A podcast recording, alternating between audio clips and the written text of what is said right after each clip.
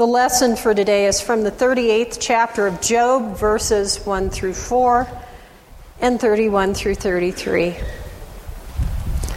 Then the Lord answered Job out of the whirlwind and said, Who is this that darkens counsel by words without knowledge?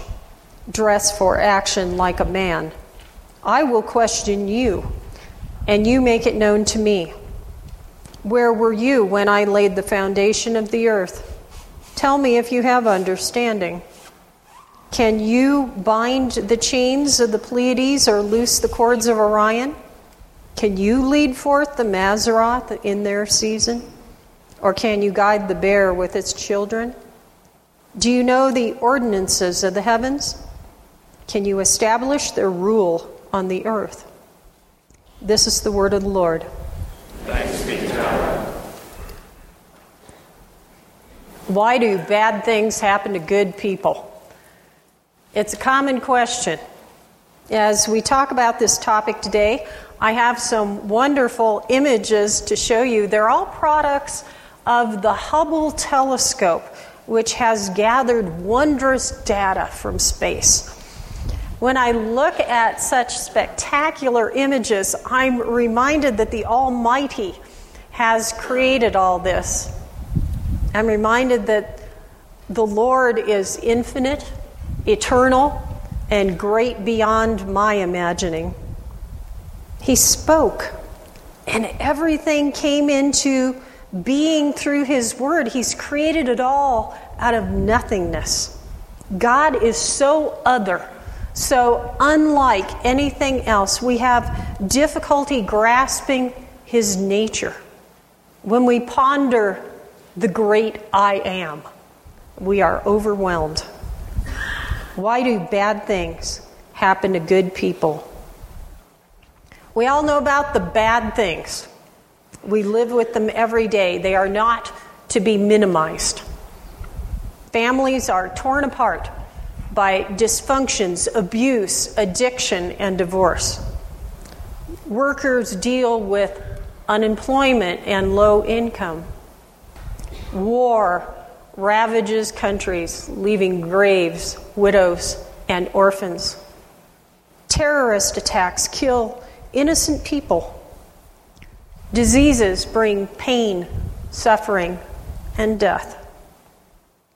We each have our personal lists of hardships and misery. No one's exempt. Here's a peek at my personal list the death of those I love, health issues, problems with family members, false accusations and slander, time pressures, and exhaustion. Today we're going to look at the Bible's insights into the existence of suffering and how God deals with the pain and evil of this world. Why do bad things happen to good people? Underlying this question is the whole problem of evil. So there's a question behind the question why does God permit evil? God knows all things, His order and will permeate everything. He's in control. This is most certainly true. We can trust in that, and that's a good and comforting thing to trust in. He has ultimate wisdom, love, and understanding. I sure don't have that. I'm glad He's in charge and that it's His plan that orders the universe. Although God's all knowing, we do get to make choices. Part of his plan is for us to have the option to choose to turn away from him and his gracious blessings and his perfect plan. We are not puppets. He gives us all this decision making capacity, whether to walk in the way of faith which he's given us or to turn away from him. We are not left to flounder aimlessly, though. He also gives His holy word and spirit to help us stay on the right path. The fact that God's all knowing and all powerful does not preclude Him from creating a plan that permits us to choose. Sadly, many do choose to turn away. They turn away and live without God in their lives. It's not God's perfect plan, but they have the choice. When it comes to humans and allowing everyone choice, though, there's a problem. If perfection's the only option, then what happens to choice? If people are created to only make the right choice, the good choice, and never do anything wrong or evil, then what happens to choice? Did that make sense? Allowing people the option to choose means they can choose to do evil, to turn away from God. Now, interestingly, this question of evil is one that many people use to justify their rejection of God altogether. They say, if the traditional good and powerful God exists, he wouldn't allow evil. Because there's so much justify unjustifiable and pointless evil in the world, well then that traditional good and powerful God could not exist. That reasoning's flawed.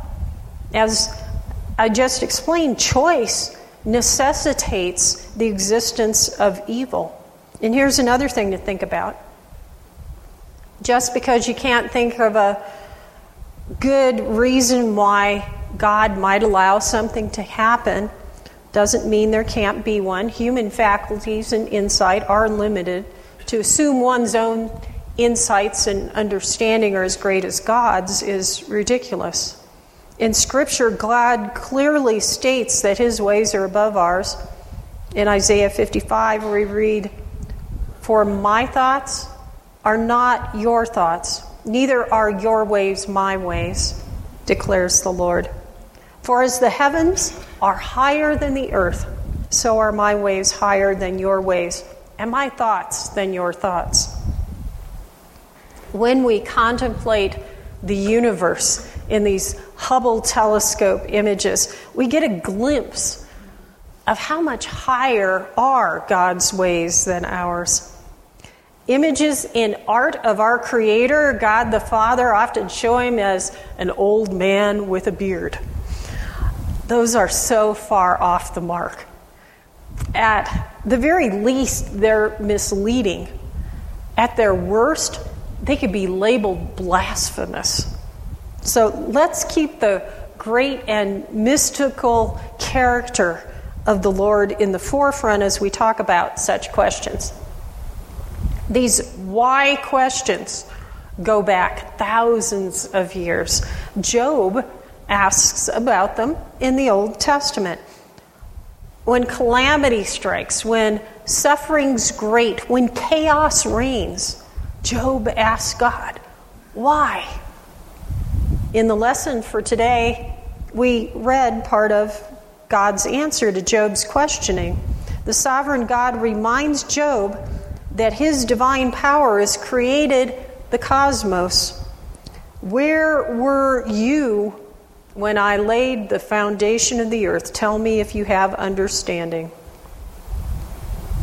Then the Lord continues Can you bind the chains of the Pleiades or loose the cords of Orion? Can you lead forth the Mazzaroth in their season? Or can you guide the bear with its children? Do you know the ordinances of the heavens? Can you establish their rule on the earth? Now, the Pleiades, Orion, Mazzaroth, and the bear are constellations. Obviously, Job has no control over the heavens, only God does. Just gazing at the night sky, we can see a demonstration of God's magnificence. Job's wanting God to explain himself. Job and his friends assume if bad things happen, it must be a punishment from God for something done wrong. So the questions become why and what went wrong that this is a punishment? The Almighty does not honor this under, misunderstanding with a direct response, but instead underscores his sovereignty and power over all creation. In the first century, Jesus is asked a question that also assumes bad things are always a punishment from God. In the ninth chapter of John, Jesus encounters a man who'd been blind from birth. The disciples asked him, Who sinned that this man was born blind? Jesus says sin is not the cause of his blindness. And then he heals the man, giving him sight, demonstrating God's mercy and power. The New Testament makes clear that suffering is not always a direct result of a person's sin. There was a book written a while back called When Bad Things Happen to Good People. Raise your hand if you read that book. Okay, I see quite a few hands going up. How satisfying was that book for you? Not so much, right? It was written by a Jewish rabbi. Uh, some of what he writes isn't traditional Judaism, and really it doesn't reflect Christian understanding at all. So please do not feel that you should run out after the service and buy that book. Let's take a look at the Christian view on this issue. Why do bad things happen to good people? There's a presupposition built into this question. Do you know what it is? The presupposition is that only good things should happen to good people. Do you think Jesus promised that those who follow him will have nice, easy lives without difficulty, misery, or misfortune? Actually, he promises his followers a tough time. In Mark 13, Jesus tells his followers to expect arrest, beatings, and death. And then he adds, And you will be hated by all for my name's sake. Jesus warns that those who believe in him will experience hardship. There's nothing in the Bible that indicates our Christian faith is an inoculation against having troubles. But we are assured that in all our sufferings we have a Savior on whom we can lean. Why do bad things happen to good people? Here's another thing we want to talk about regarding this question. It also presupposes we can divide people into two categories good and bad. Presumably, it's okay for bad things to happen to bad people. The next thing I'm going to say is important. There are no good people. The Bible's very clear on this. We're all bad. Our sinful thoughts, words, and deeds permeate each day of our existence. We're all bad until Christ gives us what we do not deserve His righteousness, His sinlessness is put on us, and our sins are wiped away through faith. In Psalm 103, we read, As far as the east is from the west, so far does he remove our transgressions from us. So we're not actually good people, but we are washed clean of our sin because of the blood of Christ on the cross. When you see the blood dripping in an image of the crucifixion, Imagine that it is spelling out your name. To imply that any of us is good then denies the meaning of the cross. And if we're all bad, does that presupposition mean it's okay if bad stuff happens to us? You may be thinking that this rejects the obvious observation of the human condition. Each night on the news, there's a parade of horrid things done by people. I often say if I were tasked with thinking up all the awful things that humans do, I couldn't come up with half this stuff. Surely I'm not saying that you and I are as bad as those people, right? Our sins are not as horrid and despicable as theirs, right? Well, this leads us to another question Is there a hierarchy of sins based on magnitude? And if so, what makes one sin worse than the other? Let's go to Paul's letter to the Galatians to discuss this. Paul writes For all who rely on works of the law are under a curse. For it is written, Cursed is everyone who does not observe and obey all the things written in the book of the law. So, every act against God's perfect law is sin, for which we are cursed. For cursed, you can read damned. And unless you're perfect, you're under this curse. This is why we need Jesus. Since every sin is damnable, then we shouldn't speak of smaller and greater sins. We're all poor, miserable sinners. When people ask about a hierarchy of sin and what makes one sin worse than the others, I wonder if they're getting at the Roman Catholic designation of mortal sins and venial sins. Uh, Roman Catholic would say that some sins are venial or more minor, and so you could just work off the temporal punishment for them in purgatory.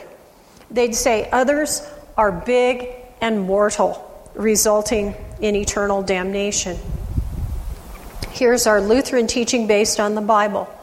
We, as believers in Christ, repentant for our sins, are forgiven for his sake.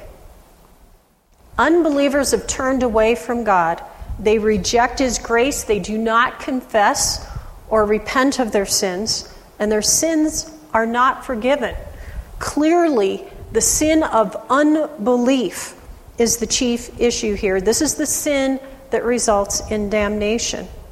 So, if you want to categorize sin in some way, the big division is between belief and unbelief.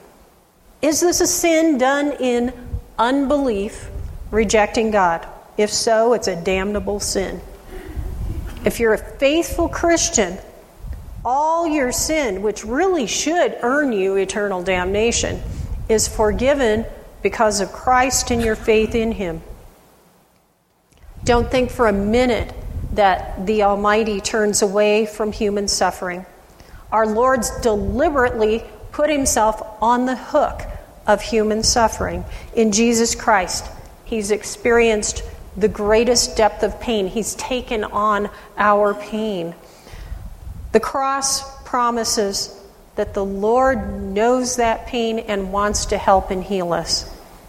When we think about the agony of Jesus on the cross, we tend to focus on the physical pain, which certainly would have been hideous. But the death of Jesus was qualitatively different than any other death. The physical pain was alongside the spiritual experience of cosmic abandonment. He took on the complete abandonment and rejection of the Father, which we deserve because of our sin. So let's see where this has brought us. If we again ask, why do bad things happen? We may not feel like we have all the answers. However, we know what the answer is not. It cannot be that He doesn't love us, it cannot be that He's indifferent or detached from our condition. God takes our misery and our suffering so seriously that He's willing to take it on Himself. We're embraced through all our brokenness supported in all our trouble, and loved beyond measure. Let's pray. Lord, we come before you recognizing that you are the Almighty and we are but dust. We seek your comforting presence, needing your love and the peace that only you can give. Draw us into your embrace assuring us of your promises. We pray in the name of our Savior Jesus. Amen.